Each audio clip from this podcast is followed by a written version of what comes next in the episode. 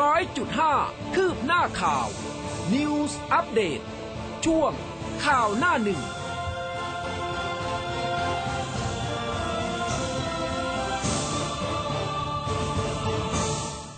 อรุณสวัสดิ์คุณผู้ฟังค่ะ ต้อนรับเข้าสู่ข่าวหน้าหนึ่งทางคลื่นข่าวมกอดนิวส์ FM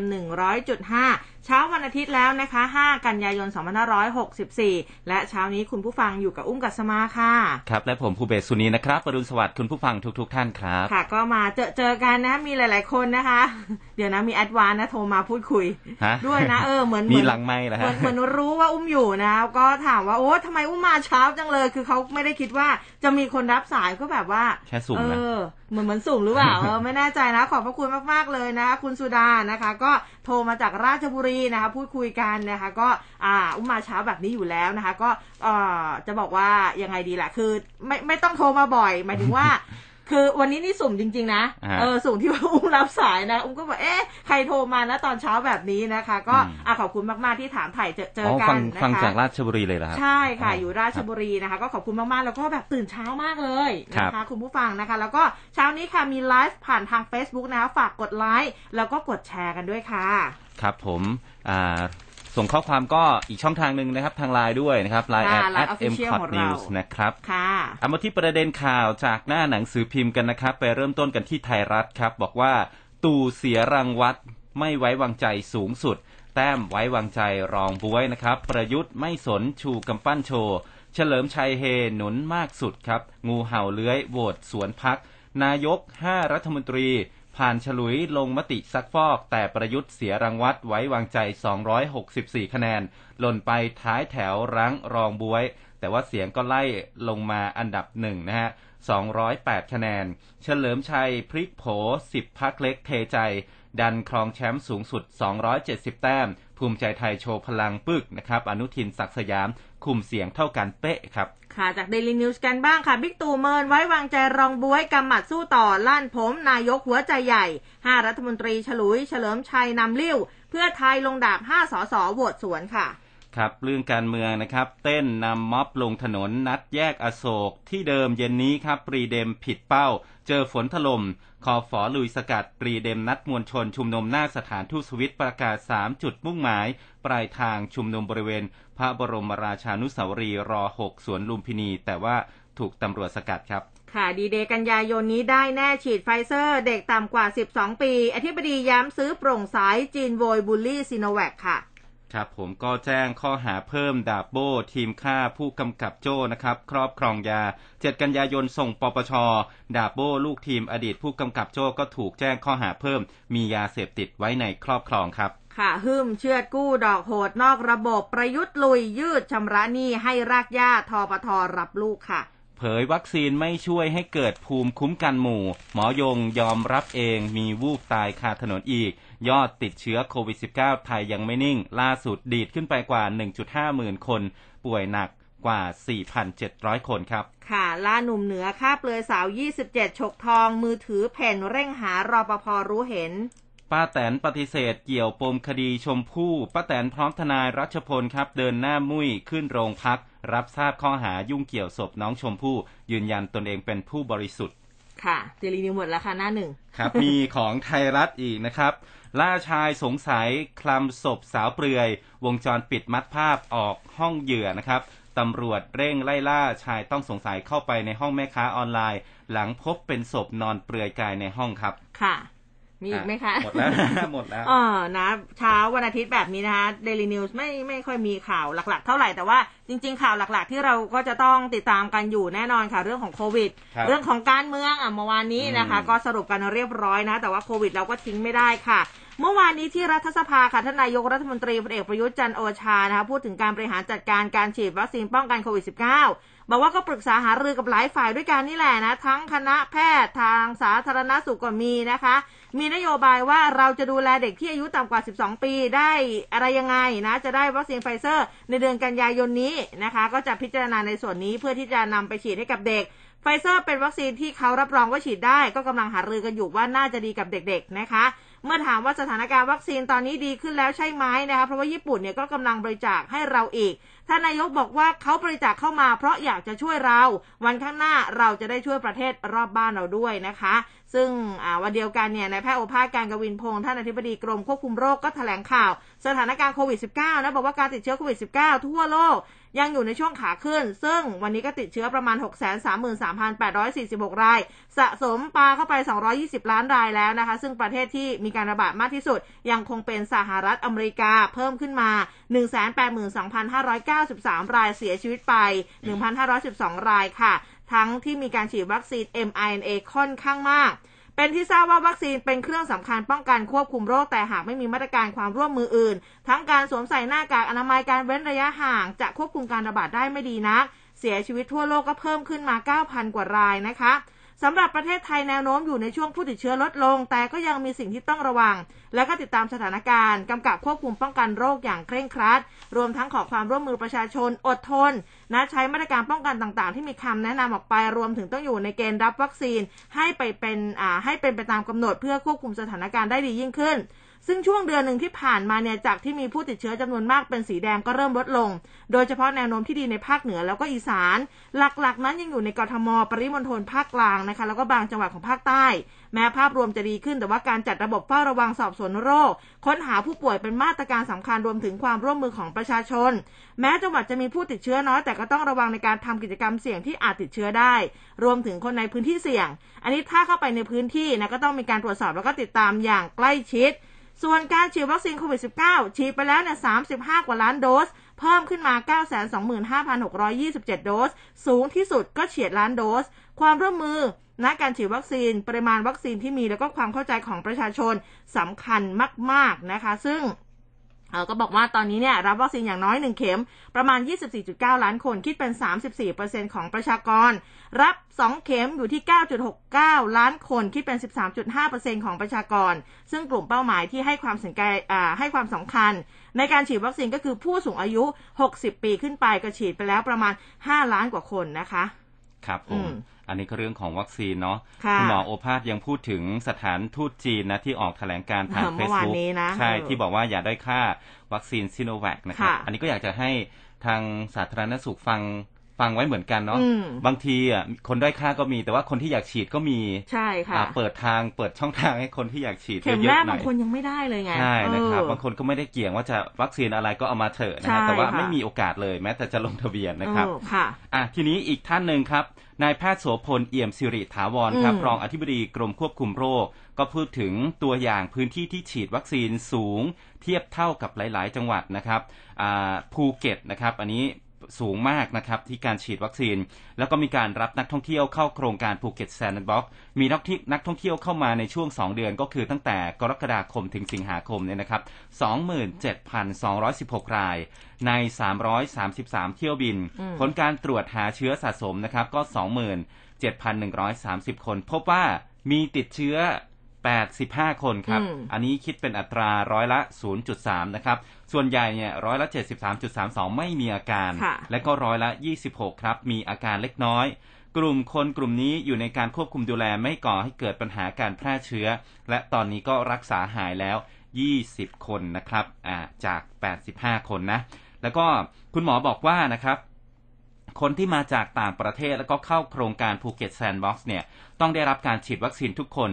ยกเว้นเด็กเล็กที่อายุต่ำกว่า 18 ปีที่มากับผู้ปกครอง ข้อมูลนักท่องเที่ยวใน 77 รายที่ติดเชื้อเนี่ยนะครับ มีการฉีดวัคซีนทุกยี่ห้ออทุกยี่ห้อเลยนะฮะคุณหมอเน้นอย่างนี้ แยกเป็นอัตราการติดเชื้อตามชนิดวัคซีนโควิชิลด์นะครับร้อยละ 12.90แอสตราเซเนการ้อยละ 1.1 นะครับซิโนแวคร้อยละ 0.81จอห์นสันแอนด์จอห์นสันร้อยละ 0.56 ซิโนฟาร์มร้อยละ 0.35 ไฟเซอร์ ร้อยละ 0.25 และโมเดอร์นานะครับร้อยละ 0.08 ข้อมูลนี้ก็แสดงให้เห็นชัดนะครับ ถึงแม้ว่าจะฉีดแล้วก็ยังติดได้ แต่ไม่ป่วยหนักครับ แล้วก็ไม่ก่อให้เกิดปัญหาแพร่เชื้อไปให้ผู้อื่น ส่วนใหญ่นะฮะก็จะตรวจพบเชื้อตั้งแต่วันแรกที่มาถึง หรือว่าช่วงวันที่5-7ครับ ดังนั้นแล้ว มาตรการภูเก็ต Sandbox ที่กำหนดให้มีประสิทธิภาพที่ดี ลดความเสี่ยงส่งเสริมการก่อให้เกิดการฟื้นฟูเศรษฐกิจการท่องเที่ยวได้ เมื่อติดตามจากการใช้ทรัพยากรสาธารณสุขแล้วก็การแพทย์ อยู่ในขีดความสามารถที่จะดูแลผู้ติดเชื้อได้ อย่างไม่มีปัญหาแล้วก็มีการสร้างโรงพยาบาลสนามใช้ไปแล้วนะครับร้อยละ 72.2 ก็ยังมีศักยภาพในการรองรับผู้ป่วยแล้วก็ผู้ติดเชื้อได้อีกร้อยละ 28.8 นะครับ อันนี้สามารถรองรับนักท่องเที่ยวได้ เพราะว่าไม่มีปัญหาต่อระบบการบริการทางการแพทย์และก็สาธารณสุขนะครับ คุณหมอย้ำอีกนะครับว่าอ่าซิโนแวคสองเข็มเป็นยังไงนะฮะอืมสองเข็มเนี่ยก็ย้ำว่ากันตายได้นะครับ ก็บอกว่าที่ภูเก็ต Sandbox เนี่ยสามารถดำเนินการได้อย่างมีประสิทธิภาพ จัดการได้ทุกด้านเนี่ยโดยเฉพาะการให้ประชาชนในพื้นที่ไปฉีดวัคซีนเปอร์เซ็นต์สูง ครอบคลุมการฉีดเข็มหนึ่งมากถึง 86.11 นะฮะร้อยละ 86.11 โดยเฉพาะผู้สูงอายุฉีดไปแล้วถึงร้อยละ 93.4 เข็ม2ฉีดไปแล้ว3ใน4ของประชากรในภูเก็ตนะครับอืมอ่าและคุณหมอก็บอกว่าอ่าจะเห็นได้ว่านะครับ รับวัคซีนแอสตราเป็น1เข็ม ภูเก็ตส่วนใหญ่จะฉีดซิโนแวค2เข็มนะครับ ก็จะเห็นว่าไม่มีรายใดที่ฉีดซิโนแวคแล้วเสียชีวิตพิสูจน์ได้ว่า คนที่ฉีดซิโนแวค2เข็มนะครับ มีความปลอดภัยค่อนข้างสูงเมื่อเทียบกับคนที่ไม่ได้ฉีดนะครับค่ะแล้วก็อ่าล่าสุดเนี่ยก็มีการปรับสูตรนะ ปรับสูตรฉีดไข้นะครับ เป็นซีโนแวคตามด้วยแอสตราเซเนกาอันนี้เป็นมติของสาธารณสุขนะครับ ปรับสูตรฉีดไข้เป็นซีโนแวคตามด้วยแอสตราเซเนกาห่างกัน 3 สัปดาห์ และก็ติดตามตั้งแต่กรกฎาคม ขณะที่นะฮะตอนนี้สูตรฉีดไข้ ฉีดไปแล้วมากกว่า 2.5 ล้านคน มีเสียชีวิตจากโควิดเพียงแค่หนึ่งคน อันนี้ถือว่าต่ำมากอือฮึเพราะว่าในกลุ่มคนที่ไม่ได้ฉีด 1 ล้านคน จะเสียชีวิตได้ถึง 132 คน เมื่อเทียบเคียงกับการฉีดแอสตราเซเนกา2 เข็ม มีการเสียชีวิตในช่วงกรกฎาคมถึงสิงหาคม 2 คน จากผู้ติดเชื้อ 2.4 ล้านคนนะครับทำให้เห็นสูตรไข้มีประโยชน์อย่างมาก ในขณะนี้ที่มีการระบาดของสายพันธุ์เดลต้าครับ ค่ะ อะทีนี้เนี่ยพอพูดถึงซีโนแวคนะคะ ทางอ่าคุณหมอโสพลเองเนี่ยก็พูดถึงการจัดหาวัคซีนอืมอ่าแผนจัดหาวัคซีนนะคะ ซึ่งก็บอกว่าเดือนนี้เนี่ยจะมีวัคซีนเพิ่มขึ้น สิ้นเดือนนี้ค่ะ วัคซีนเราจะมีมากกว่า 15 ล้านโดสว้าวอ่านะคะ มีวัคซีนหลักค่ะ ยังคงเป็นซิโนแวคอยู่นะอืมแอสตราเซเนกา ไฟเซอร์นะคะซิโนแวคนี่ 6 ล้านโดสแอสตรา7.3 ล้านโดสไฟเซอร์อีก 2 ล้านโดสค่ะ ซึ่งแอสตรานี่มีข่าวนะ บอกว่าจะส่งได้ถึง 8 ล้านเลยนะคะ รวมแล้วก็กว่า 15 ล้านเศษค่ะ แล้วก็ตุลาคมก็จะมีเพิ่มขึ้นอีกแอสตราจะเพิ่มเป็น 10 ล้านโดสซีโนแวค6ล้านโดสไฟเซอร์อีก 8 ล้านโดสรวมแล้ว 24 ล้านโดส ส่วนพฤศจิกายนแอสตราจะมาอีก 13 ล้านโดส ไฟเซอร์อีก 10 ล้านโดส รวมเป็น 23 ล้านโดส และสิ้นปีธันวาคมแอสตราเซเนกา13 ล้านโดส ไฟเซอร์ 10 ล้านโดส รวมแล้ว 23 ล้านโดสนะคะ โดยต้องส่งให้หมดเนี่ยนะ ภายในเดือนธันวาคม จึงเป็นที่มาว่าเรายังไม่มีการสั่งเพิ่มซีโนแวคอืมอ่าในช่วงนั้นนะคะ แต่ว่าด้วยสถานการณ์ที่มันไม่แน่นอนนะอย่างเช่นการส่งมอบวัคซีนของ 2 ตัวที่ว่าจะมามาก หรือความจำเป็นในการฉีดวัคซีนในเด็กซึ่งวัคซีนชนิดเชื้อตายยังคงปลอดภัยที่สุด เมื่อเทียบผลข้างเคียงแล้วก็ประโยชน์ที่ได้รับนะคะก็อ่ามีโอกาสนะที่จะสั่งเพิ่มตามความจำเป็น ส่วนวัคซีนทางเลือกซีโนฟาร์มโมเดอร์นาก็ขึ้นอยู่กับการส่งมอบก็จะมีการทยอยเข้ามาค่ะครับเราสองแล้วก็คนก็ลุ้นอยู่นะเนี่ยจะได้ใช่ตัวไหนนะ คือก็มีข่าวว่ามาบอกว่าซีโนแวคเนี่ยก็เดี๋ยวพอพอมาล็อตนี้เรียบร้อยเนี่ยก็จะชะลอไว้ก่อนไม่สั่งแล้วอ่าอะก็จะเป็นยี่ห้ออื่นที่เราสั่งเข้ามา แต่ว่าถ้ามันมีการผลิตในล็อตใหม่เข้ามาอืมอีกนะครับค่ะที่อ่า เป็นล็อต advance สามารถป้องกันเดลต้าได้ อันนี้ก็อาจจะมีการสั่งเพิ่ม หรือว่าถ้าอ่าสามารถฉีดในเด็กได้ค่ะอ่าเด็กต่ำกว่า 18 เนี่ยนะครับอืมก็จะสั่งซีโนแวคเข้ามาฉีดอีกนะครับอะก็รอรุ้นเด็กๆด้วยนะคะ จะได้ไปโรงเรียนกันสักทีนะ เรียนออนไลน์ใช่ครับบางคนก็บอกว่าเบื่อแล้วนะคะ อยากไปเจอเพื่อนๆ อยากไปเล่นกีฬา ใช่นะฮะเอออยากขยับร่างกายอยากไปบ้างเปิดโลกกว้างเหมือนเดิมบ้าง แล้วอยู่บ้านก็คือแบบว่าเอาเก้าอี้เก้าอี้เรียน โต๊ะทานข้าวฮะห้องนอนทุกอยู่แค่นี้เองอยู่อะตรงนั้นนะนะครับเอออ่า อีกท่านหนึ่งครับ คุณหมอยงนะฮะค่ะคุณผู้ฟังคุณหมอยงบอกว่าวัคซีนเนี่ยไม่ทำให้เกิดภูมิคุ้มกันหมู่นะครับศาสตราจารย์นายแพทย์ยงผู้วรวันครับ หัวหน้าศูนย์เชี่ยวชาญเฉพาะทาง ด้านไวรัสวิทยาภาควิชากุมารเวชศาสตร์ คณะแพทยศาสตร์ จุฬาลงกรณ์มหาวิทยาลัยนะครับ ก็โพสต์ Facebook ระบุถึงภูมิคุ้มกันหมู่นะครับ บอกว่าปัจจุบันนี้ก็จะเห็นได้ชัดแล้วนะครับว่า วัคซีนทุกชนิดนะครับ ท่านบอกว่าทุกชนิดนะครับไม่สามารถป้องกันการติดเชื้อได้ เพียงแต่ลดความรุนแรงของโรค ลดอัตราการตาย แล้วก็ผู้ที่ฉีดวัคซีนแล้ว กับผู้ที่ไม่ได้ฉีดวัคซีน เมื่อปริมาณไวรัสอยู่ในตัวของเรานะครับ สามารถที่จะแพร่กระจายไปสู่ผู้อื่นได้ ดังนั้นวัคซีนที่ใช้ในขณะนี้ ไม่สามารถที่จะทำให้เกิดภูมิคุ้มกันหมู่ได้ เพราะว่าถึงแม้จะมีภูมิคุ้มกันแต่ ก็ไม่สามารถป้องกันการติดเชื้อได้ เนื่องจากว่าภูมิคุ้มกันลดลงตลอดเวลา แต่ลดความรุนแรงของโรคได้ พร้อมกับระบุได้ว่าการฉีดวัคซีนเพื่อให้เกิดภูมิคุ้มกันหมู่ ไม่สามารถที่จะนำมาใช้ได้ในขณะนี้อืมทั้งที่เดิมเนี่ยคิดว่า ถ้าประชากรสัก 70%นะค่ะฉีดแล้วโรคก็จะทุเลาลง แต่ว่าความเป็นจริง ประเทศที่ฉีดวัคซีนได้มากแล้วก็ยังพบการระบาดของโรค พร้อมทั้งยกตัวอย่างสหรัฐอเมริกา แล้วก็ค่ะอิสราเอลนะครับ คุณหมอโยงบอกอีกนะครับว่า ทางออกก็คือทุกคนจะต้องได้รับวัคซีน หรือว่าเคยติดเชื้อ และทำให้มีภูมิพื้นฐานอยู่นะครับ และเมื่อติดเชื้ออาการของโรคก็จะน้อยลงและ หรือไม่มีอาการแล้ว จะกระตุ้นภูมิต้านทานให้สูงขึ้น การติดเชื้อครั้งต่อๆไปก็อาจจะน้อยลงไปเรื่อยอืมๆจนไม่มีอาการหรือว่าอ่ากล่าวได้ว่าต่อไปนี้ทุกคนจะต้องสร้างภูมิคุ้มกันขึ้นมาอืมเพื่อลดอัตราความรุนแรงของโรคที่จะเกิดขึ้น ในกรณีที่เป็นซ้ำในอนาคตนะครับ เด็กเล็กที่เกิดขึ้นมาเนี่ยยังไม่มีภูมิ ก็จะมีการติดโรคโดยธรรมชาติ ซึ่งโรคนี้ไม่รุนแรงสำหรับเด็ก แล้วก็จะเกิดภูมิคุ้มกันขึ้นมา หลังจากการติดเชื้อในวัยเด็กนะครับอ่าเป็นโรคแบบระบบทางเดินหายใจทั่วไปที่เราพบในเด็กมากกว่าผู้ใหญ่ เพราะว่าผู้ใหญ่เนี่ยเคยติดเชื้อในวัยเด็กนะครับค่ะอ่าแล้วก็มีภูมิอยู่แล้ว โรคนี้จะอยู่กับเราตลอดไป อืมก็นะฮะ จำนวนวัคซีน คุณหมอบอกว่าจะอยู่กับเราตลอดไปจำนวนวัคซีนที่ใช้เนี่ยต้องใช้สำหรับประชากรทุกคนในประเทศนะครับ ในการสร้างภูมิคุ้มกันพื้นฐานเพื่อลดความรุนแรงของโรคนะครับอืมอ่าในและก็ในกรณีที่มีการติดเชื้อหรือว่าอ่า ให้เป็นแบบไม่มีอาการในครั้งต่อไปนะครับ ค่ะอ่าอันนี้ก็คุณหมอยงผู้วรวันครับ ค่ะ ก็ช่วงนี้นะคะ คุณหมอหลายท่านเลยก็ออกมาพูดคุยนะเกี่ยวกับเรื่องของโควิดนี่แหละไม่ว่าจะเป็นวัคซีนนะคะ หรือว่าเรื่องใดๆก็ตาม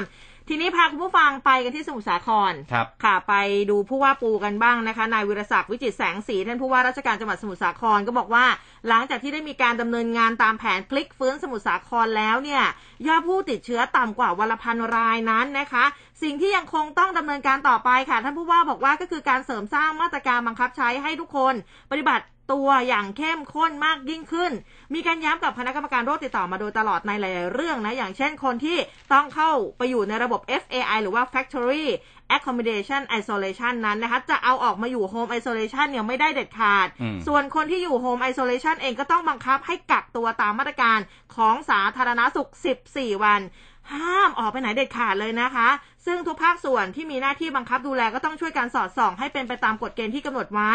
ส่วนผู้ที่ใช้ชีวิตได้ตามปกติในชีวิตประจำวัน อันนี้ก็ต้องร่วมการปฏิบัติตนตามมาตรการของสาธารณสุขอย่างเคร่งครัด อย่าหย่อนยาน เพราะถ้าเราเผลอเมื่อไหร่ผู้ติดเชื้อพร้อมเมื่ออเพิ่มมากขึ้นได้ทุกขณะส่วนการต่อยอดแผนพลิกฟื้นสมุทรสาครเดือนนี้นะกันยายนเนี่ยมีแนวคิดจะทำโครงการตลาดสุขใจนะคะ กระตุ้นเศรษฐกิจของจังหวัด แล้วก็ให้พ่อค้าแม่ค้าเนี่ยร่วมการปฏิบัติตนภายใต้มาตรการป้องกันการระบาดของเชื้อโควิด -19 อย่างเคร่งครัด จากการดำเนินการตรวจหาเชื้อโควิดในตลาดสดเชิงรุกของทั้ง 3อำเภอ ช่วงปลายสิงหาที่ผ่านมา ท่านผู้ว่าบอกว่าเฮ้ยผลที่ออกมาเนี่ยเป็นที่น่าพอใจนะ พบค่าเฉลี่ยของผู้ติดเชื้อพ่อค้าแม่ค้าแล้วก็ลูกจ้างร้านค้าเนี่ยน้อยมาก อยู่ที่ประมาณแค่เปอร์เซ็นต์เดียวเท่านั้นเองนะคะ แล้วก็สิ่งที่ทำให้เกิดความเชื่อมั่นต่อผู้บริโภคมากขึ้น ก็เลยมีแนวคิดผุดโครงการตลาดสุขใจปลอดภัยโควิด -19 ขึ้นมา แล้วก็ตั้งกรรมการเนี่ยมาตรวจตลาด พร้อมมอบประกาศนียบัตรยืนยันผู้ผ่านเกณฑ์ ถ้าตลาดไหนดีเด่น ก็มอบโล่รางวัลยกย่องไปให้เลยนะ ส่วนหลักเกณฑ์ของตลาดสุขใจเนี่ย ก็คือต้องมีการตรวจ ATK พ่อค้าแม่ค้าในตลาด 100%ต้องมีการตรวจซ้ำทุก 7-15 วัน พ่อค้าแม่ค้าได้รับวัคซีน 100%ตลาดครบถ้วนสุขลักษณะได้มาตรฐานกรมอนามัย มีป้ายบอกราคาที่ชัดเจน ซึ่งเบื้องต้นกำหนดไว้ว่าตลาดสดทั้งหมดนะประเมินแล้วก็ตรวจให้เสร็จก่อน 15 กันยายนนี้ ในขณะที่ส่วนของร้านค้าไหนผ่านเกณฑ์ก็จะได้รับป้ายการันตีตลาดสุขใจ เพื่อแสดงให้เห็นว่าผู้บริโภคพบป้ายนี้ที่ตลาดไหนเข้าได้ ปลอดเชื้อโควิดแน่นอน เรียกความเชื่อมั่นให้ตลาดสดของเรากลับขึ้นมา เราทำแบบนี้เพราะโควิดไม่รอเรา แล้วก็นอกจากนี้ภายหลังจากที่ตรวจตลาดสดเป็นที่เรียบร้อยนั้น ท่านผู้ว่าก็สั่งกำชับให้ดำเนินการกับตลาดนัดต่ออีกทันทีด้วยค่ะ ครับ พูดถึงสมุทรสาครในนึกถึงอาหารทะเลอย่างเดียวเลยค่ะสดๆเลยนะครับ มีทั้งค่ะสดและแห้งนะฮะ เป็นแหล่งใช่นะครับ ก็ก็รอนะ รอวันที่ทุกอย่างมันจะกลับมาปกตินะคะ เราจะได้ใช้ชีวิตได้อย่างปกติ กินอะไรที่เราอยากได้กินไปครับแบบง่ายอืมนะฮะ อะขอไปอีกที่สองจังหวัดต่อกันเลยนะครับได้ค่ะนครราชสีมากับอ่านนทบุรีนะครับอืมคุณผู้ฟังอ่าๆก็ไปที่ค่ะนครราชสีมานะครับ ส่วนที่อ่าชาปนสถานวัดสามัคคีตำบลอืมในเมืองอำเภอเมืองนครราชสีมานะครับ ช่วงเย็นเมื่อวานนี้มีการประกอบพิธีประชุมเพลิง นางอัมภัยวัดน้อยครับ อายุ 69 ปี เป็นชาวอำเภอเมืองจังหวัดนครราชสีมาท่ามกลางความโศกเศร้าของครอบครัว โดยนางชูโชคนะครับ นายชูโชคเนราอายุ 44 ปี เป็นลูกชายคนโตนะครับ พร้อมกับน้องชายแล้วก็น้องสาวเนี่ยก็บอกว่าคุณแม่ไปฉีดวัคซีนมาเมื่อวันที่ 2 สิงหาคม เข็มแรกเป็นซิโนแวคนะครับ ที่ศูนย์การค้าเซ็นทรัลลาดเซ็นทรัล พลาซ่านครราชสีมานะครับ วันที่ 30 สิงหาคมก็ได้คิวไปฉีดวัคซีนแบบไข้แอสตราเซเนกาหลังจากฉีดกลับมาพักผ่อนอยู่ที่บ้าน ช่วงค่ำนี่ก็มีอาการไข้ หนาวสั่น ปวดแขนข้างซ้ายที่ฉีดวัคซีน กินยาแก้ปวดตามคำแนะนำของคุณหมอ เวลาตีสองก็มีอาการแน่นหน้าอกตัวชาท้องเสียอาเจียนอย่างหนัก อาการก็สุดหนักเรื่อยๆ จนกระทั่ง 6 โมงเช้านะครับค่ะเรียกรถพยาบาลมารับตัวไปรักษาที่โรงพยาบาล มหาราชนครราชสีมา แต่ว่าหัวใจหยุดเต้นครับ คุณหมอก็พยาบาลช่วยกันทำ PCR แต่ว่าไม่อาจยื้อชีวิตได้ คุณหมอก็บอกว่าสาเหตุการตายเนี่ยมาจากโรคหลอดเลือดหัวใจอุดตัน แต่ว่าลูกหลานของและก็ญาติญาติๆเนี่ยก็คุยกันนะครับ บอกว่าทุกคนบอกตรงกันว่า คุณแม่น่าจะเสียชีวิตจาก การฉีดวัคซีนสูตรไข้อย่างแน่นอนอืมแต่ว่าคุณหมอก็แจ้งสาเหตุการเสียชีวิตไม่ตรงกับข้อเท็จจริงนะอันนี้ทางญาติบอกนะครับค่ะแล้วก็อ้างหลักวิชาการว่าแม่ไม่ได้เสียชีวิตจากการฉีดวัคซีนทำให้ไม่มีหน่วยงานใดเนี่ยมารับผิดชอบเลยนะอืมส่วนที่นนทบุรีครับคุณผู้ฟัง ผู้สื่อข่าวก็รายงานว่าพันตำรวจโททัศนพงศ์คงทัพอา รองผู้กำกับการนะครับสพบางแม่นางอำเภอบางใหญ่อืมทำหนังสือรายงานเมื่อวันที่ 3 กันยายนไปยังพลตำรวจตรีไพศาลวงศ์วัชรมงคลครับว่าพลพันตำรวจเอกต่อศักดิ์เกตโกมลนะครับ ผู้กำกับผู้กำกับการสพบางแม่นางเนี่ยมีอาการป่วยไข้ไม่สบาย ไปตรวจรักษาเชื้อ หาเชื้อโควิด -19 ยืนยันผลตรวจติดเชื้อ เข้ารับการรักษาตัวที่โรงพยาบาลตำรวจแล้วนะครับอืมพันตำรวจเอกชัยศักดิ์เนี่ยฉีดวัคซีนซิโนแวคนะครับ ครบ 2 เข็มแล้ว แล้วก็ฉีดซิโนฟาร์มเป็นเข็มที่ 3 และ4อืมตามโควต้าของบุตรสาวที่ทำงานที่ปตท มีเจ้าหน้าที่ตำรวจสองนายใกล้ชิดก็คือดาบตำรวจสุพจน์พาสำราญตำรวจธุรการแล้วก็สิบตำรวจเอกถวันจันทกลครับ พลขับ ฉีดวัคซีนครบ 2 เข็มแล้วทั้งคู่ ก็ไปตรวจหาเชื้อที่โรงพยาบาลบางใหญ่ไม่พบเชื้อ แต่ให้กักตัวอยู่ที่แฟลตตำรวจนะครับ เพื่อดูอาการอืมอันนี้จะบอกว่าฉีดวัคซีน4เข็มอืมก็ยังติดก็อยู่ยังนะฮะติดคุณอผู้ยู่ฟังนะคะอะขออยู่ที่นนทบุรีกันอีกสักนิดนึงแล้วกันนะครัคะบเมื่อวานนี้ตามมันวุ่นเลยสองผู้ป่วยโควิดหนีกักตัวอ้าวนะคะ ก็ทางเจ้าหน้าที่หัวหน้าฝ่ายบริการสาธารณสุขเทศบาลเมืองใหม่บางบัวทองก็บอกว่า ประมาณสักตีสี่ห้าสิบห้าเมื่อวันที่สามนะเกิดเหตุผู้ป่วยติดเชื้อโควิดเข้ามารับการกักตัวเนี่ยสองรายเป็นชายหญิงหลบหนีจากศูนย์พักคอยเทศบาลเมืองใหม่บางบัวทอง ถนนเลียบคลองเจกนะคะ หลังทราบเรื่องก็รีบประสานเจ้าหน้าที่ฝ่ายปกครองอำเภอเมืองอ่าอำเภอบางบัวทองเนี่ยรับทราบแล้วก็ส่งเจ้าหน้าที่เร่งติดตามคาดว่าทั้งสองคนน่าจะเป็นสามีภรรยากันครับนะเพราะว่าพักอาศัยอยู่บ้านหลังเดียวกัน โดยศูนย์พักคอยเทศบาลเมืองใหม่บางบัวทองรับตัวมาเนี่ยนะคะ เมื่อวันที่ 27 สิงหา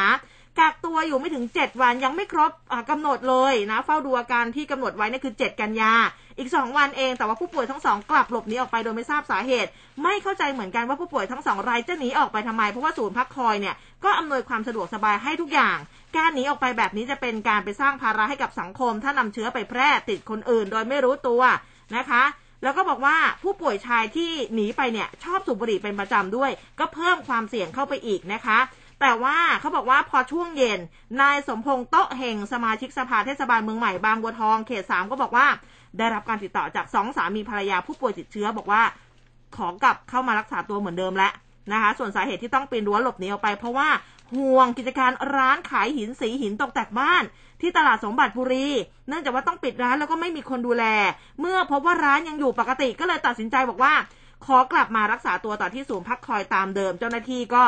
นำรถไปรับตัวสองสามีภรรยาคู่นี้กลับมานะ โดยทั้งสองคนก็ขี่จักรยานยนต์วนเวียนอยู่ในพื้นที่หมู่ 14 โดยไม่ได้เข้าไปหลบหรือว่าพักอาศัยอยู่กับใคร ก็ขี่ไปดูกิจการร้านค้า คือก็เป็นห่วงไงอืมนะคะ ไม่มีคนดูแลโถแต่ว่าก็อย่าทำนะคะครับนะคะ คือเขาให้กักตัวก็คือพยายามอยู่หน่อยละกันเนาะอืมนะคะ เพราะว่าเราก็ไม่รู้ว่าคือเราจะไปแพร่เชื้อให้ใครหรือเปล่านะคะ ครับผมอะช่วงนี้ไปที่เรื่องของการเมืองกันบ้างนะครับอ่าค่ะ เมื่อวานนี้มีการลงมตินะครับอืมในยติอภิปรายไม่ไว้วางใจรัฐมนตรีนะครับ แล้วก็นายกรัฐมนตรี ก็ก่อนการประชุมอะก่อนการลงมติเนี่ย เวลาประมาณ 10นาฬิกาก็โอดากันวุ่นเลยนะฮะก่อนที่จะมีการลงมติอ่าเมื่อวานนี้นายชวนหลีกภัย ประธานสภาผู้แทนราษฎรนะครับทำหน้าที่ในการเป็นประธานการประชุมเพื่อพิจารณา ลงมติยติอภิปรายไม่ไว้วางใจรัฐมนตรีเป็นรายบุคคล ก่อนจะเข้าสู่วาระการประชุมนายยุทธพงศ์จรัสเสถียรครับสสมหาสารคามพักเพื่อไทยก็ขอหารือ กรณีที่นายเสกสกลอัฏฐาวงศ์ใช้โพเดียมรัฐสภาแถลงข่าวยื่นหนังสือต่อประธานสภาให้ตรวจสอบ 3. สสฝ่ายค้านใช้ข้อมูลไม่จริงมาอภิปรายไม่ไว้วางใจ ทั้งที่ไม่ใช่สสแต่ว่าสภาก็อนุญาตได้อย่างไร ระเบียบสภาอนุญาตให้สสแถลงข่าวได้เท่านั้นทำให้นายวีรกรคำประกอบสสนครสวรรค์พักพลังประชารัฐก็ลุกขึ้นตอบโต้นะครับ วันนี้มาลงมติไม่ใช่มาพูดคุยเรื่องอื่น ตัวเองก็เคยถูกชกปากในห้องผู้นำฝ่ายค้านมาแล้วอืมทำให้นายยุทธพงศ์ก็ไม่พอใจครับ ตะโกนตอบโต้โต้กลับไกลทันที ถกเถียงทะเลาะกันไปมาดันล่างห้องประชุมนะครับ ไม่มีใครเกรงใจใคร กระทั่งนายชัวร์เนี่ยก็ต้องห้ามทับก็บอกว่าถ้าไม่เกรงใจสภาก็ขอให้อายชาวบ้านบ้างอืมเพราะว่ามีคนจับตาดูอยู่ ภาพของสภาที่สสเราอยู่ในระดับนี้แล้ว ต้องรู้ว่าอะไรคืออะไรอืมควรรู้ว่าอะไรเหมาะสมหรือไม่ กรณีบุคคลที่ไม่ใช่สสมาใช้โพเดียมของสภาแถลงข่าวนั้น จะตรวจสอบถ้าทำผิดก็จะไม่ปล่อย จากนั้นนะครับนายชวนก็ชี้แจงหลักเกณฑ์การลงมติ นะครับบอกว่าจะใช้วิธีการเสียบบัตรลงคะแนน แล้วก็มีสสตามจำนวนเท่าที่ดูอยู่มี 482 คนอืมคะแนนเสียงเกินกึ่งหนึ่งคือ 241 เสียง ดังนั้นมติไม่ไว้วางใจจะต้องมีตั้งแต่ 242 เสียงเป็นต้นไปนะครับค่ะก็ถือว่าอ่าไม่ได้รับความเห็นชอบ ถ้าไม่ได้รับความเห็นชอบก็ต้องพ้นจากตำแหน่งไปนะครับอืมจากนั้นนะก็ประมาณ 10โมง20 นาทีค่ะก็เริ่มมีการลงมตินะครับ เริ่มลงคะแนน จากพลเอกประยุทธ์จันโอชานายกรัฐมนตรี และรัฐมนตรีว่าการกระทรวงกลาโหม สส ร่วมแสดงตนเป็นองค์ประชุม 472 คน ผลปรากฏว่าพลเอกประยุทธ์ได้รับคะแนนไว้วางใจด้วยคะแนนเสียง 264 ต่ออืม208 งดออกเสียง 3 นะครับ ส่วนนายอนุทิน ชาญวิรกูล รองนายกรัฐมนตรีและรัฐมนตรีว่าการกระทรวงสาธารณสุข ได้รับคะแนนไว้วางใจด้วยคะแนน 269 ต่อ 196 งดออกเสียง 11 นะครับค่ะนายสุชาติชมกลิ่น รัฐมนตรีแรงงาน ได้รับคะแนนไว้ใจนะครับ 263 ต่อ 201 เสียง งดออกเสียง 10 ไม่ลงคะแนน 1 นายศักดิ์สยามชิดชอบครับ รัฐมนตรีกระทรวงคมนาคมได้รับคะแนนไว้วางใจ 269 ต่อ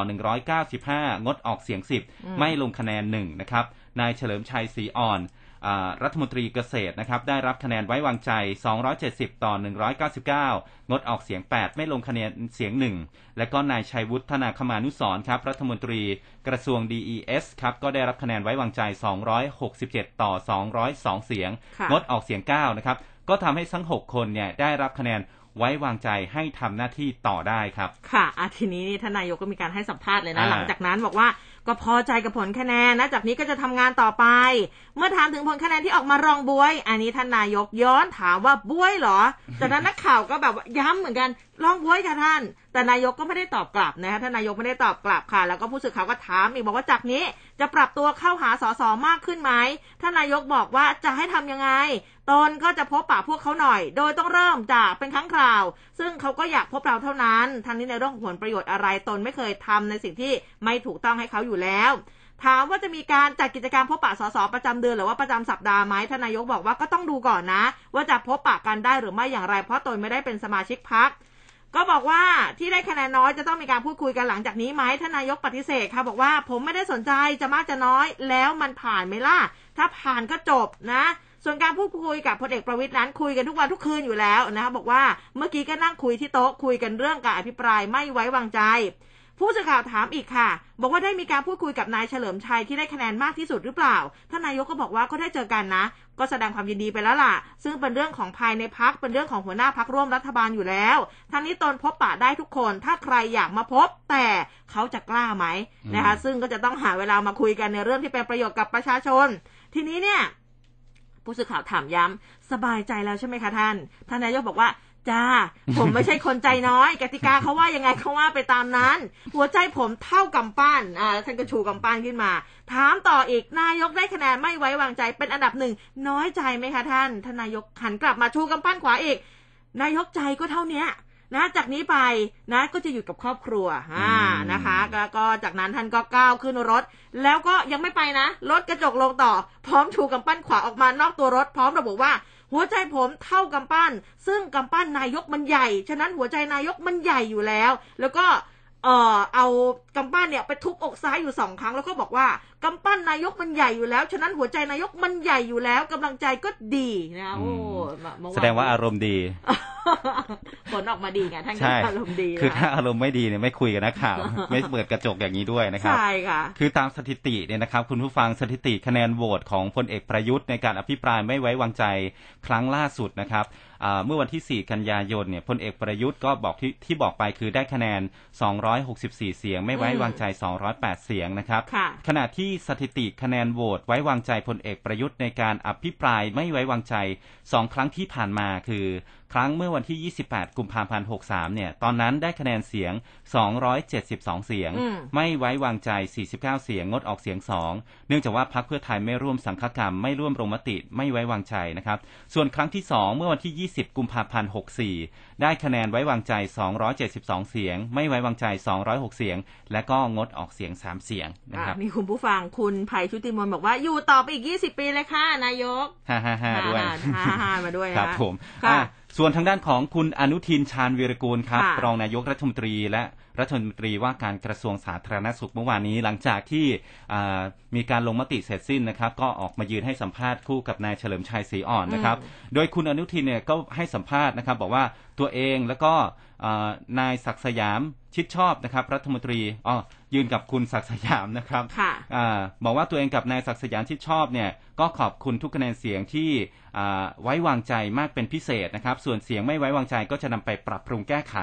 เมื่อถามถึงคะแนนไว้วางใจนายกได้รองบวยส่งสัญญาณอะไร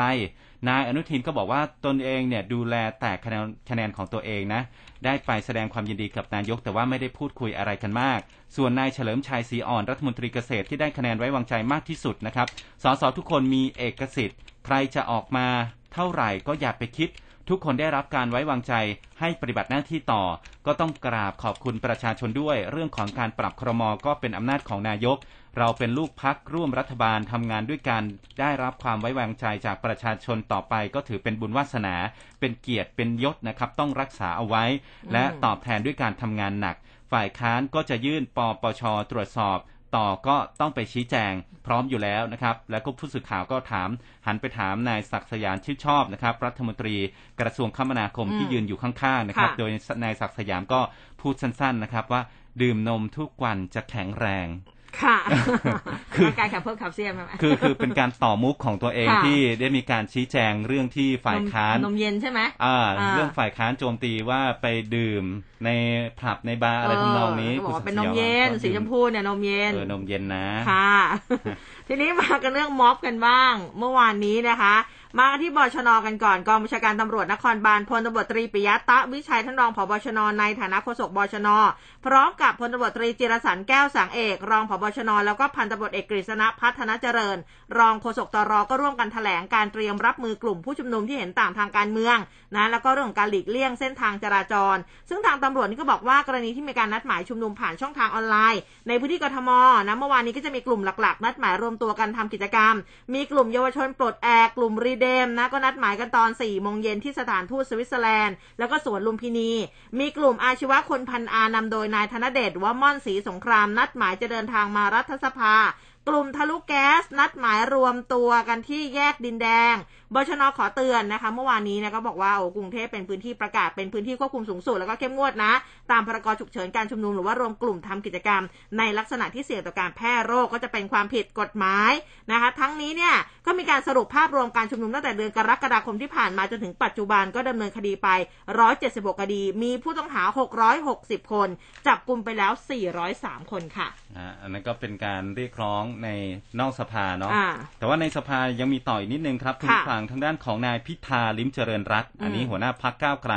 มาฟังเสียงของทางด้านของฝ่ายค้านกันบ้างนะครับค่ะอ่า หลังจากลงมติอภิปรายไม่ไว้วางใจแล้วนะครับนายพิธาก็บอกว่าพักก้าวไกลเนี่ยก็ผิดหวังแล้วก็เสียดายกับระบบรัฐสภาที่ไม่ยึดโยงกับความเป็นจริงบนท้องถนน กับความทุกข์ยากของประชาชนที่ต้องเผชิญ และก็เสียโอกาสกับทุกพักนะครับในการถอดสลักอุปสรรคที่จะเป็นการแก้ไขปัญหาให้กับประชาชนที่พบอยู่ คะแนนของพลเอกประยุทธ์เนี่ยถ้านับเป็นเรื่องของไว้วางใจก็ถือว่ารองบวยแต่ว่าถ้ามองในคะแนนไม่ไว้วางใจก็ถือว่าสูงที่สุดนะครับ ประกอบกับผู้ที่อ่าประปอกประกอบกับความวุ่นวาย ในสภา 3-4 วันที่มาผ่านมาก็จะเห็นว่าความชอบธรรมและก็สภาวะผู้นำของพลเอกประยุทธ์เนี่ยมีปัญหา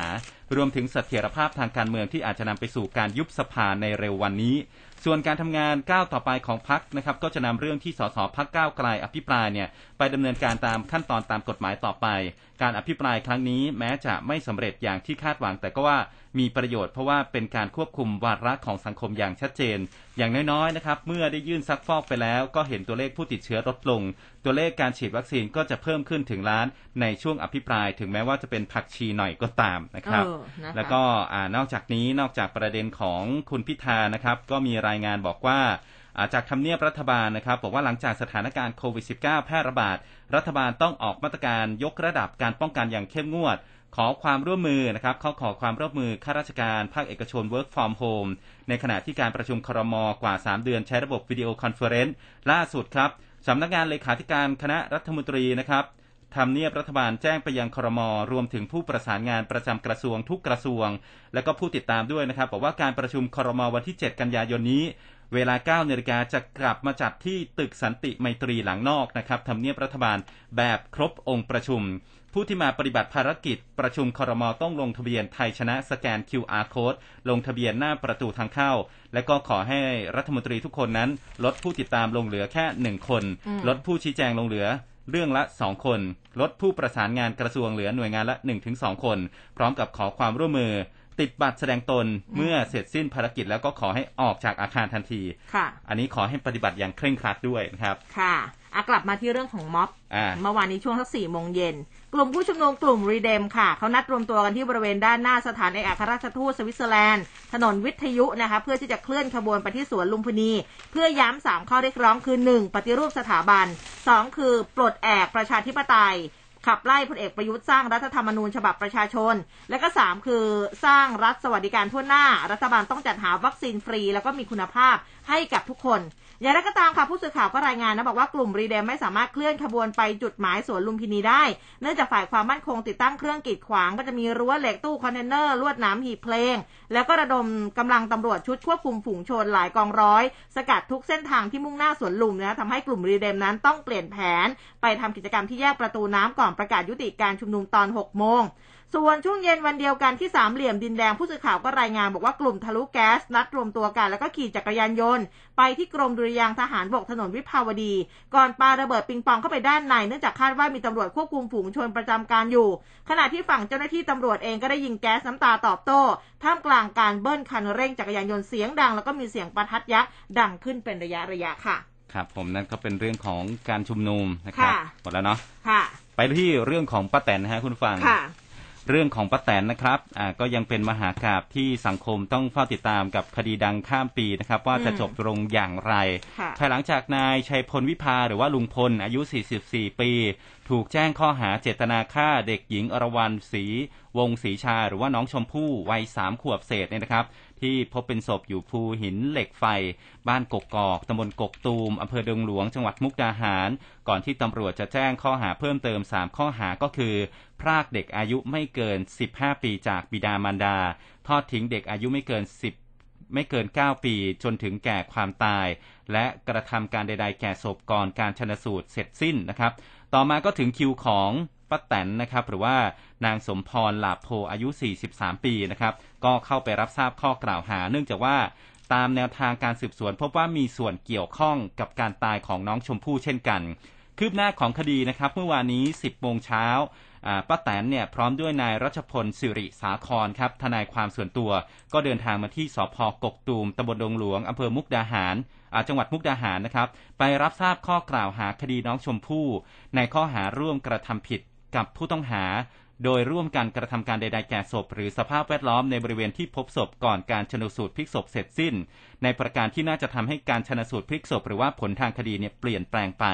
ตามปวิอาญามาตรา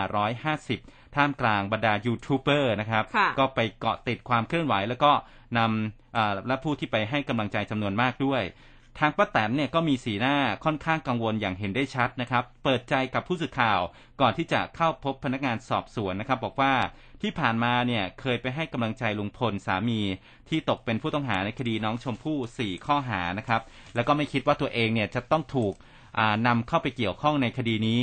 ก็ยอมรับว่ามีความกังวล แล้วก็เกรงว่าลูกๆเนี่ยจะได้รับผลกระทบจากคดี ยืนยันว่าตัวเองเป็นผู้บริสุทธิ์ไม่ใช่คนก่อเหตุ เพราะว่ารักหลานมากนะครับ ไม่ใช่คนใจร้ายที่จะลงมือกับหลานแท้ๆของตัวเอง ส่วนที่มีข่าวออกไปนะครับ บอกว่าเมื่อวานนี้ที่ไปทำบุญเสริมดวงชะตา เรื่องนี้ก็ขอปฏิเสธ เพราะว่าแค่ไปทำบุญตามปกตินะครับ ต่อมานะฮะทางนาย ชัยพลวิภาหรือว่าลุงพลสามีของป้าแตนนะครับก็ตามมาให้กำลังใจที่สพกกตูม พร้อมกับให้สัมภาษณ์ว่า ตัวเองและภรรยาเนี่ยคือผู้บริสุทธิ์ในคดีน้องชมพู่นะครับและก็ยืนยันว่าไม่มีส่วนเกี่ยวข้องใดๆ กับการตายของน้องชมพู่อย่างแน่นอน เขาฝากถึงตำรวจในคดีนี้นะครับ ดำเนินคดีอย่างรัดกุมและก็รอบคอบ ส่วนสภาพจิตใจของป้าแตนตอนนี้ก็ยอมรับว่ามีความกังวล แต่ก็ต้องให้กำลังใจมาอยู่ตลอดอยู่แล้ว เพราะว่าเมื่อวานนี้ก็มีการพาป้าแตนไปทำบุญให้คลายกังวล แล้วก็ยิ่งทำบุญก็ยิ่งสบายใจ เพราะว่าปกติก็ชอบทำบุญกันอยู่แล้วนะครับ ผู้สื่อข่าวก็รายงานว่าหลังจากสอบปากคำแจ้งข้อหาป้าแตนใช้เวลานานกว่า 2 ชั่วโมงเลยนะครับ หลังเสร็จสิ้นการสอบปากคำทั้งสองนะครับก็พากันเดินลงมาจากโรงพักด้วยสีหน้าที่ยิ้มแย้ม ก่อนที่จะรับช่อดอกไม้จากยูทูบเบอร์นะที่มารอให้กำลังใจในการต่อสู้คดี ก็มีการตอบสั้นๆนะครับ บอกว่าตราบใดที่เรายังเป็นคดีอยู่เราก็ไม่สบายใจ แต่ก็จะสู้ไปตามกระบวนการครับค่ะตั้งแต่เช้านี่นะประมาณ 40 กว่านาทีนี่เหนื่อยเหนื่อยนะคะ แต่ละข่าวดีนะคะ มามาข่าวเบาๆที่ทำให้เรายิ้มออกบอกเซียไทยค่ะ สร้างชื่อกระหึ่มคว้า triple แชมป์พาราลิมปิกอ่านะคะ นี่พอจะยิ้มได้กันบ้างแล้วนะคะ เรียกได้ว่าการแข่งขันกีฬาบ็อกเซียค่ะ พาราลิมปิกเกม 2020 ที่อารี อาริอาเกะนะคะยิมนาสติกเซ็นเตอร์เมื่อวานนี้ในรอบชิงชนะเลิศประเภทประเภททีม BC 1แล้วก็ 2 ซึ่งทีมนักโยน ลูกนิ่มทีมชาติไทยนำทีมโดยวัชระพล วงศา วิษณุหวดประดิษฐ์ สุบินทิพมณี วรวุฒิแสงอัมพานาที่พกดีกรีเป็นแชมป์เก่า 2 สมัย โดยในรอบตัดเชือกไทยสอนเชิงเอาชนะเจ้าภาพญี่ปุ่น 8 ต่อ 3 ค่ะ ลงดวลกับจีนคู่ปรับสำคัญที่พิชิตโปรตุเกสมา 6 ต่อ 2 ดฉาก 2 เอ็นแรกกองเชียร์ไทยนี่นั่งกันนิ่งเลยนะ เพราะทีมจากแผ่นดินใหญ่ที่เคยเอาชนะไทยได้ในรอบแรก เขาทำแต้มออกนำไปก่อน 2 ต่อ 0 แต่หลังจากนั้นอีก 4 เอ็นค่ะ นักสู้แห่งลุ่มน้ำเจ้าพระยา ก็โชว์ความเหนือชั้นช่วยกันทำ8แต้มรวดแซงเอาชนะไปอย่างสะใจกองเชียร์8ต่อ2ล้างแค้นได้สำเร็จ พร้อมกับคว้าเหรียญทองในประเภททีม BC 1 แล้วก็ 2 มาครองได้เป็นสมัยที่ 3 ติดต่อกันอย่างยิ่งใหญ่เรียกได้ว่าเป็นเหรียญทองที่ 5 ให้กับทัพนักกีฬาพาราลิมปิกของบ้านเรานะคะซึ่งเขาบอกว่าการคว้าเหรียญทองประวัติศาสตร์ครั้งที่ 4 บักเซียทีมชาติไทย จะได้รับเงินรางวัลจากกองทุนพัฒนาการกีฬาแห่งชาติ โดยมีสิทธิ์เลือกรับเงินรางวัลเงื่อนไขแรก เขาบอกว่าเหรียญทองจะได้รับอัดฉีด7ล้าน2เหรียญเงิน4ล้าน8เหรียญทองแดง 3 ล้าน โดยเงื่อนไขนี้จะแบ่งจ่ายนะ ซึ่งจ่ายเป็นก้อนให้นักกีฬาก่อนในตราร้อยละห้าสิบส่วนที่เหลืออีกร้อยละห้าสิบจะจ่ายเป็นรายเดือน ภายในระยะเวลาสี่ปี ส่วนเงื่อนไขที่สองคือจ่ายครั้งเดียวก้อนเดียวก้อนใหญ่ แต่จะได้รับอัตราที่น้อยลง งงงโดยเหรียญทองจะได้รับรางวัลทั้งสิ้น 6 ล้านบาท เหรียญเงิน 4 ล้านบาท และเหรียญทองแดง 2 ล้านห้างงนิดนึงนะ ลดลงตามอันดับของเหรียญ เออ แต่ว่ากำลังงงว่าเอ๊ะทำไมจะต้องมีทางเลือกอันนี้ดิฉันงงจริงงงส่วนตัวครับผมนะคะอะแต่ยังไงก็ขอแสดงความยินดีด้วยนะคะกับทีมบ็อกเซียไทยของเรานะคะครับผมทีมกีฬานักกีฬาพาราลิมปิกเนี่ยสุดยอดก็ทำผลงานได้ดีอ่าหลาย ๆ ท่านเลยนะครับค่ะทีนี้ พอคุณพูดว่ามาฟังข่าวดีกันบ้างนี่ผมก็โอ้โหหาตาเลือกเลย จะต้องหาข่าวดีมาต่เอออจะต้องหาไนะข่าวดีมาต่ออ้าวไปเจอข่าวหนึ่งครับ คุณผู้ฟังค่ะเป็นข่าวต่างประเทศนะครับ คือ ฟิลิปปินส์ก็ประกาศยกเลิกมาตรการระงับการเข้าประเทศจากผู้ที่เดินทางมาจากอินเดีย ปากีสถานอืมบังคลาเทศศรีลังกาเนปาลสหรัฐอาหรับเอมิเรตส์โอมาน และก็ไทยค่ะอันนี้มีชื่อของไทยนะเป็นข่าวดีของประเทศนะครับ มาเลเซียแล้วก็อินโดนีเซียด้วย อันนี้ก็จะมีผลตั้งแต่วันที่ 6 กันยายนนี้นะครับ อย่างไรก็ตามผู้ที่เดินทางมาจากทั้ง 10 ประเทศที่ว่าไปนี้ก็ยังคงต้องปฏิบัติตามมาตรการควบคุมการแพร่ระบาด ของฟิลิปปินส์อย่างเคร่งครัดนะครับ แล้วก็ยังจะต้องกักตัว 14 วันเมื่อเดินทางมาถึงฟิลิปปินส์ด้วยครับอ่านะคะแหมสำเร็จข่าวดีได้แล้วสำเร็จนะคะเอามาเรื่องของ เศรษฐกิจกันบ้างอันนี้ก็ถือว่าเป็นข่าวดีนะเงินสะพัดสมุยโมเดลนะคะ นายวิชวุฒิจินโต ผู้ว่าราชการจังหวัดสุราษฎร์ธานีบอกว่าการฟื้นฟูเศรษฐกิจท่องเที่ยวของหมู่เกาะทะเลใต้เกาะสมุยเกาะพะงันเกาะเต่าภายใต้โครงการสมุย plus โมเดลที่ดำเนินการกันมาตั้งแต่ 15 กรกฎาคมก็บอกว่ามีนักท่องเที่ยวต่างชาติ เข้ามาแล้วเนี่ยตอนนี้ 571 คน ไปเกาะพะงัน 40 เกาะเต่า 23มีจำนวนการเข้าพักแรมมากกว่า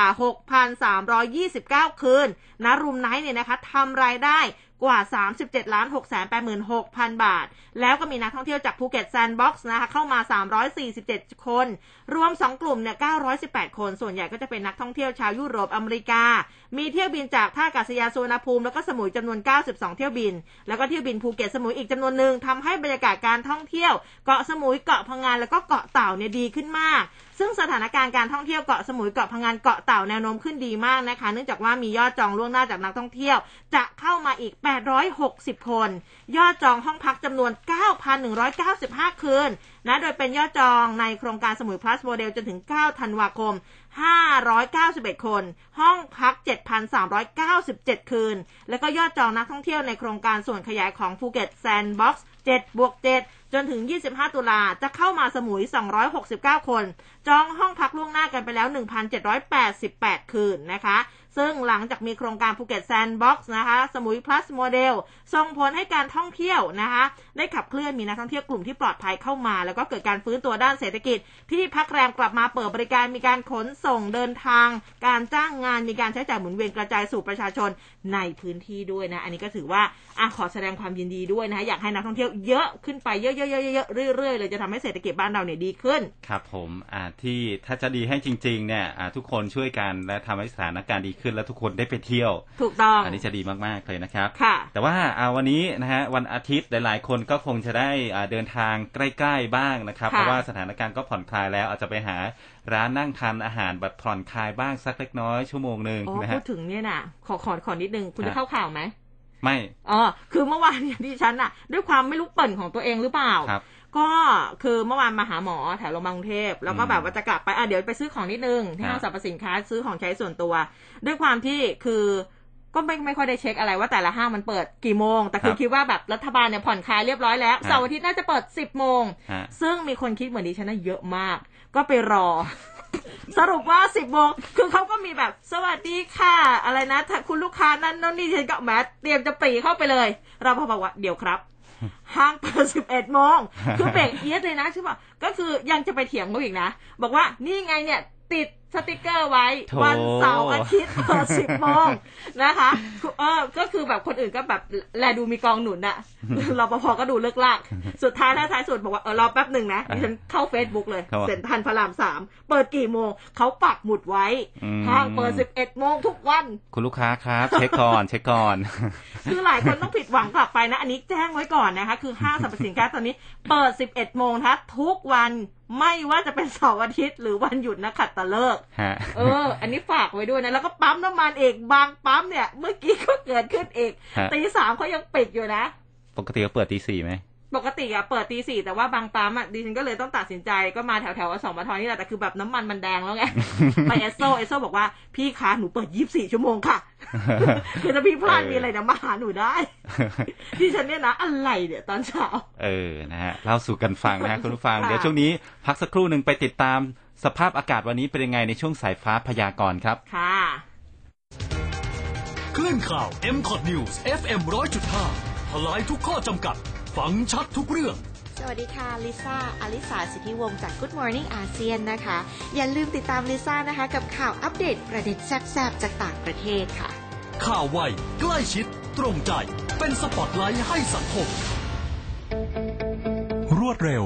ชัดเจน แม่นยำ และเชื่อถือได้ในทุกรายละเอียดข่าวสาร กว้างไกลทุกเครือข่ายกว่า 55 สถานีทั่วประเทศไทย ฟังได้ตลอดทั้งวัน 24 ชั่วโมง คลื่นข่าววิทยุ FM 100.5 สนใจติดต่อโฆษณา โทร 02 201 6559 ร่วมคุยข่าวผ่านทาง 468 3999 และ Official Line at mcot news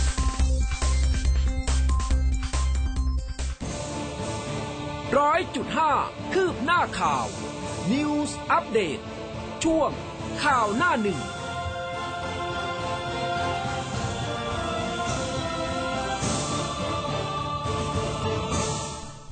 เข้าสู่ช่วงสายฟ้าพยากรณ์นะครับ ช่วงนี้ไปติดตามสภาพอากาศกับ คุณโกศินทร์เสียงวัฒนะครับ สายฟ้าพยากรณ์โดยกรมอุตุนิยมวิทยา สวัสดีค่ะ ครับ สวัสดีคสรัวับสดีครับค่ะคุณโกศินทร์คะวันอาทิตย์แบบนี้ อากาศจะเป็นอย่างไรกันบ้างฝนจะตกเยอะตกน้อยแค่ไหนบ้างคะ ครับลักษณะของฝนส่วนใหญ่ในระยะนี้เนี่ยการกระจายของฝนจะไปอยู่ในพื้นที่ทางด้านภาคเหนือภาคตะวันออกเฉียงเหนือซะเป็นส่วนใหญ่นะครับ ในพื้นที่ทางด้านภาคกลางเอง พื้นที่กรุงเทพมหานคร รวมถึงในพื้นที่ภาคตะวันออกและภาคใต้ ฝนส่วนใหญ่ก็จะเน้นในช่วงบ่ายถึงค่ำนะครับอืมตามอิทธิพลจากมรสุมตะวันตกเฉียงใต้ ส่วนทางด้านภาคเหนือภาคตะวันออกเฉียงเหนือเนี่ยจะได้รับอิทธิพลจากตัวร่องมรสุมที่พาดผ่านบริเวณแนวนั้นด้วยนะครับ ฝนเลยเยอะกว่าในพื้นที่ภาคอื่นๆนะครับ ฝนวันนี้ในพื้นที่กรุงเทพมหานคร และปริมณฑลเองอยู่ในเกณฑ์ประมาณ 40%ของพื้นที่ก็ส่วนใหญ่ในช่วงบ่ายถึงค่ำนะครับ ที่มีฝนน้อยหน่อยก็คือในพื้นที่ภาคใต้ เนื่องจากว่าระยะนี้เนี่ยการกระจายของฝนจะไปอยู่ทางด้านภาคเหนือ กับภาคตะวันออกเฉียงเหนือตอนบนมากกว่าครับ อืมนะคะครับอ่าส่วนภาคใต้เองเนี่ยโอ้ฝนน้อยนะสำหรับในช่วงนี้เนาะใช่ครับ ค่ะ ยังคงออกเรือได้ตามปกติใช่ไหมคะ ก็ยังออกเรือได้ปกติครับ ช่วงนี้ก็ยังไม่มีปัญหาอะไรนะครับอืมก็อาจจะต้องระวังจุดเดียวก็คือบริเวณที่มีฝนฟ้าขนองนะครับ ก็คือลมก็จะแรงกว่าปกติ แต่ถ้าโดยสภาวะปกติเนี่ยก็ยังเดินเรือประกอบกิจกรรมทางทะเลได้นะครับ ค่ะแล้วอ่าประมาณได้ไหมคะ อาทิตย์หน้านะคะ หลังจากวันที่หกไปเนี่ยทั้งอาทิตย์เลย ฝนจะเป็นอย่างไรค่ะบ้างเอ่อมากน้อยแนวโน้มขนาดไหน ครับแนวโน้มฝนจะค่อยๆเพิ่มขึ้นนะครับ โดยเฉพาะในช่วงประมาณวันอังคารเป็นต้นไปนะครับโอ้ในช่วงสัปดาห์หน้าวันที่เจ็ดวันที่แปดต่อเนื่องไป ฝนจะค่อนข้างเยอะหน่อย เพราะว่าดูเหมือนจะจะมีลักษณะของตัวเอ่อร่องมรสุมเนี่ยเริ่มที่จะขยับลงมาในพื้นที่ทางด้านภาคกลางภาคตะวันออกด้วยอืมแล้วก็มีหย่อมความกดอากาศต่ำตรงแถบทางด้านอ่า ประเทศเวียดนามด้วยนะครับ ก็เลยทำให้ในพื้นที่ประเทศไทยเนี่ย น่าจะมีความชื้นเข้ามาสะสมได้เพิ่มขึ้น มีฝนเพิ่มขึ้นในช่วงนั้นครับ ค่ะ ก็เรียกได้ว่าฝนตกทั้งอาทิตย์เลยนะคะ เตรียมรับมือนะคะอะสำหรับวันนี้ขอบพระคุณมากๆขอบค่ะคุณครับครับ สวัสดีคค่ะรับสวัสดีสวัสดีค่ะครับก็เตรียมรับมือนะสำหรับทั้งอาทิตย์เลยครับผมอ่าเรื่องของน้ำเนี่ยนะครับ ไปดูเรื่องของการบริหารจัดการลุ่มน้ำทางภาคอีสานนะครับ จะแก้ปัญหาน้ำได้ในทุกครบมิติเลยนะครับ เป็นข้อมูลจาก InfoQuest นะครับนายสมเกียรติประชำวงศ์เลขาธิการสำนักงานทรัพยากรน้ำแห่งชาติ หรือว่าสทนชนะครับ ก็พูดหลังจากลงพื้นที่ไปติดตามความก้าวหน้าของการศึกษาแผน หลักของการบริหารจัดการน้ำลุ่มน้ำภาคตะวันออกเฉียงเหนือในพื้นที่จังหวัดนครราชสีมานะครับ บอกว่า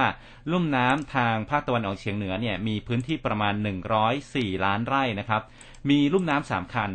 สามลุ่มน้ำก็คืออลุ่มน้ำชี ลุ่มน้ำมูล แล้วก็ลุ่มน้ำโขงตะวันออกเฉียงเหนือนะครับ ซึ่งมักจะประสบกับสภาพปัญหาภัยแล้งน้ำท่วม แล้วก็ปัญหาโครงการจัดการน้ำนะครับ แล้วก็ปัญหาคุณภาพน้ำโดยพบว่าอ่า ในพื้นที่ area base นะครับ อยู่ในพื้นที่ภาคอีสาน 16 พื้นที่ แล้วก็พื้นที่พื้นที่ที่เป็นปัญหาด้านด้านน้ำเนี่ยมีถึง 14 พื้นที่ ก็แบ่งเป็นพื้นที่เสี่ยงน้ำท่วม แล้วก็ภัยแล้งเนี่ย 13 พื้นที่นะครับ เช่น ลุ่มน้ำมงตอนบน ลุ่มน้ำห้วยหลวงนะครับ ลุ่มน้ำแม่น้ำสงคราม ลุ่มน้ำพุมนะฮะ ลุ่มน้ำ ก่ำนะครับอืมลุ่มน้ำชีตอนบน แล้วก็ลุ่มน้ำมูลนะฮะเมือง แล้วก็รวมไปถึงอำเภอเมืองสุรินทร์สุบุรีรัมย์ด้วยนะครับ รวม 11.7 ล้านไร่นะครับเขาก็มั่นใจว่าถ้าหากโครงการต่างๆ ตามแผนหลัก 20 ปี และก็แผนปฏิบัติการ 5 ปี เสร็จสิ้นนะจะช่วยลดความ จะเพิ่มความมั่นคงด้านน้ำต้นทุนให้กับทางภาคอีสานได้มาก ลดปัญหาอุทกภัย และก็เพิ่มประสิทธิภาพในการแก้ไขปัญหาน้ำได้ครบมิติทุกๆ มิตินะครับ ซึ่งสถานการณ์น้ำตอนนี้เนี่ยนะครับ ทางภาคอีสานเนี่ยตอนนี้มีแหล่งน้ำขนาดใหญ่ 13 แห่งนะครับ ปัจจุบันมีน้ำคิดเป็น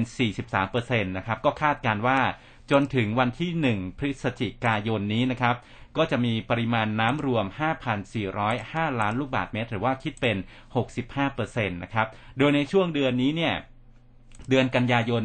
มีอ่างเก็บน้ำที่มีแนวโน้มปริมาณน้ำเกินเกณฑ์ควบคุม 3 แห่งนะครับ คือเขื่อนลำพระเพิง ขื่อนลำตะคอง และก็เขื่อนมูลบน ซึ่งจะได้น้ำได้เน้นย้ำกับกรมชลประทานในการบริหารจัดการน้ำไม่ให้ส่งผลกระทบในช่วงฤดูฝนครับ ค่ะ ทีนี้เนี่ยมาดูเรื่องของข่าวปลอมกันบ้างนะคะโฆษกกระทรวงดิจิทัล เพื่อเศรษฐกิจและสังคมฝ่ายการเมืองหรือว่า DES นางสาวนพวรรณหัวใจมั่น ก็บอกว่าศูนย์ต่อต้านข่าวปลอมได้มีการตรวจสอบข้อเท็จจริงนะกับทางกรมอุตุ ก็พบว่ากรณีการส่งต่อข้อมูลกรมอุตุนิยมวิทยารายงานพบพายุใต้ฝุ่นกำลังจะเกิดขึ้นนะคะ ที่ฝั่งจังหวัดนครศรีธรรมราช ให้สูตรเตือนภัยส่งสัญญาณเตือนประชาชนนั้นเป็นข้อมูลเท็จนะคะ แล้วก็ไม่ได้มีที่มาจากแหล่งข้อมูลของกรมอุตุนิยมวิทยา โดยจากการติดตามสถานการณ์พายุหมุนเขตร้อนในขณะนี้ยังไม่ปรากฏ มีการก่อตัวของพายุหมุนเขตร้อนใกล้บริเวณประเทศไทยแล้วก็ภาคใต้ ก็ขอให้ประชาชนอย่าหลงเชื่อและขอความร่วมมือไม่แชร์ข้อมูลดังกล่าวด้วยนะคะ ครับผมอพอพูดถึงเรื่องของฟ้าฝนนะครับ ก็ต้องเช็ค ดีๆ แล้วก็ถ้าจะให้ชัวร์มาติดตามจากรายการเรานะใช่ค่ะครับผม มาที่อีกเรื่องหนึ่งครับ คุณผู้ฟังชาวออสซี่ ร่วมกันนะครับ 8,000 คนลงชื่อเรียกร้องรัฐบาลนำเข้าวัคซีนฝีมือจีนนะครับสำนักข่าวซินหัวเขารายงานว่าประชาชนหลายพันคนในออสเตรเลียเนี่ยได้ลงชื่อเรียกร้องให้รัฐบาลออสเตรเลีย แนะนำหรือว่านำเข้าวัคซีนป้องกันโรคโควิด -19 ที่ผลิตโดยจีนคำร้องนี้นะครับก็เริ่มต้นจากการลงชื่อเมื่อสัปดาห์ก่อนบนเว็บไซต์ของรัฐสภาออสเตรเลีย มีผู้ลงชื่อเกือบ 8,000 คน เมื่อนับถึงเช้าวันที่ 4 กันยายนนะครับเนื้อหานี่ก็บอกว่า การรณรงค์นี้ได้ถูกริเริ่มขึ้นนะครับ เนื่องจากว่าสถานการณ์การแพร่ระบาดของโรคโควิด -19 ที่รุนแรงในออสเตรเลีย ขณะนี้ยังคงขาดแคลนวัคซีนภายในประเทศ นอกจากนี้คำร้องนี้ก็บ่งชี้ว่าวัคซีนป้องกันโรคโควิด -19 ที่ผลิตโดยจีนนั้น ก็มีความปลอดภัยมีประสิทธิภาพ และราคาถูกกว่า รวมทั้งยังได้ถูกจัดสรรให้กับประชาชนหลายล้านคนในหลายประเทศและก็ภูมิภาคของโลกด้วย ทั้งนี้นะครับช่วงเช้าของเมื่อวานนี้เนี่ยออสเตรเลียก็รายงานการตรวจพบผู้ติดเชื้อโควิด -19 ในท้องถิ่น เพิ่มขึ้นกว่า 1,750 ราย ซึ่งนับเป็นการตรวจพบผู้ติดเชื้อรายใหม่ที่สูงสุดทำประวัติศาสตร์ทำสถิติต่อเนื่องกันเป็นวันที่ 3 แล้วครับอะนะคะอะเวลายังยังพอไหวอยู่นะคะอ่ามาดูข้อความคุณผู้ฟังกันบ้างนะคุณผู้ฟังบอกว่า คุณณฤมลมฤมลคงสุขโขขอบคุณค่ะ สนุกสนานกับการอ่านข่าวนะคะวันนี้ยินดีครับ ค่ะ คุณนิวจีนนะคะ บอกว่าเตรียมเครื่องสูบน้ำเลยนะคะ ที่กรมชนอบจนะคะยังไงช่วงนี้เนี่ยอ่าพื้นที่ไหนที่เป็นพื้นที่เสี่ยงฝากติดตามข่าว ทั้งของกรมชลประทานเอง ทั้งของอุตุนิยมวิทยาเองด้วยนะเพราะว่าหลายพื้นที่เนี่ยมันก็อาจจะมีในเรื่องของอฝนตกหนักน้ำป่าไหลหลากกันด้วยนะคะ ครับผม อ่าอย่างทางไลน์หลาย ๆ คนนี่นะคะ ห้วยน้องคลองเบิงคุณอ่ากำนันสุรพลบอกว่าน้ำยังไม่ค่อยมีเท่าไหร่ครับ จากตำบลนาสีนวลอำเภอพยัคฆภูมิพิสัยนะ มหาสารคาม อันนี้ก็บางพื้นที่อีกนะฝนตกไม่ทั่วฟ้า คุณศักดิ์สิมาเป็นยังไงบ้าง เมื่อวานนี้ดิฉันก็เป็นห่วงอยู่ตลอดเลยนะสำหรับพื้นที่นครราชสีมาเนี่ยนะคะ เป็นพื้นที่หลบแนวฝนเออนะคะ แต่ว่าคือคือหลายพื้นที่มันเป็นแบบนี้อยู่เหมือนกันที่เขาบอกว่าฝนตกไม่ค่อยจะทั่วฟ้าเท่าไหร่นะคะอะหลาย ๆ คนก็ให้กำลังใจกันมาบอกว่าสนุกมากวันนี้อ่านข่าว ขอบพระคุณมากๆนะคะ ติดตามเรามาต่อไปผมชอบข่าวน้ำมันนะฮะน้ำมันน่ะหรอชอบข่าวน้ำมันแล้วก็ข่าวก็อาจจะปล่อยไก่ไปบ้างนะคะ พูดคุยกันสนุกสนุกค่ะ ก็เดี๋ยวพรุ่งนี้นะกลับมาเจออุ้มกับภูเบศได้ใหม่นะ เวลาเดิมตีห้าจนถึงหกโมงเช้า วันนี้ลาไปก่อนแล้ว สวัสดีค่ะ สวัสดีครับร้อยจุดห้าคืบหน้าข่าว News อัปเดตช่วงข่าวหน้าหนึ่ง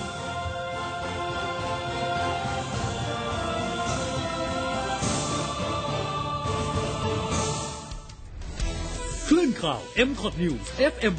100.5ทลายทุกข้อจำกัดฟังชัดทุกเรื่อง ข่าวไว ใกล้ชิด ตรงใจ เป็นสปอตไลท์ให้สังคม ในช่วงเวลาที่เราทุกคนต่างต่อสู้ในสมรภูมิโควิด -19 ทุกคนต่างระดมสัพพะกำลัง ช่วยเหลือกันอย่างไม่รู้จักเหน็ดเหนื่อย โครงการลมหายใจเดียวกัน กลุ่มปตทขอร่วมเป็นอีกหนึ่งพลัง ส่งมอบเครื่องช่วยหายใจ อุปกรณ์ทางการแพทย์ และความช่วยเหลือด้านต่างๆ ที่จำเป็น ให้เราก้าวผ่านวิกฤตครั้ง